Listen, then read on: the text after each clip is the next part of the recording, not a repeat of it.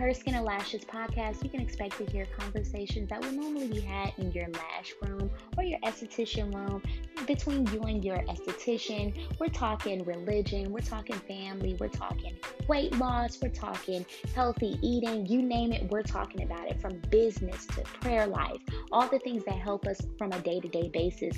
That's essential for women all across the world. We're having those conversations, except for this time it's not between the four private walls of your lash room. We're talking to women from all across the world that can relate.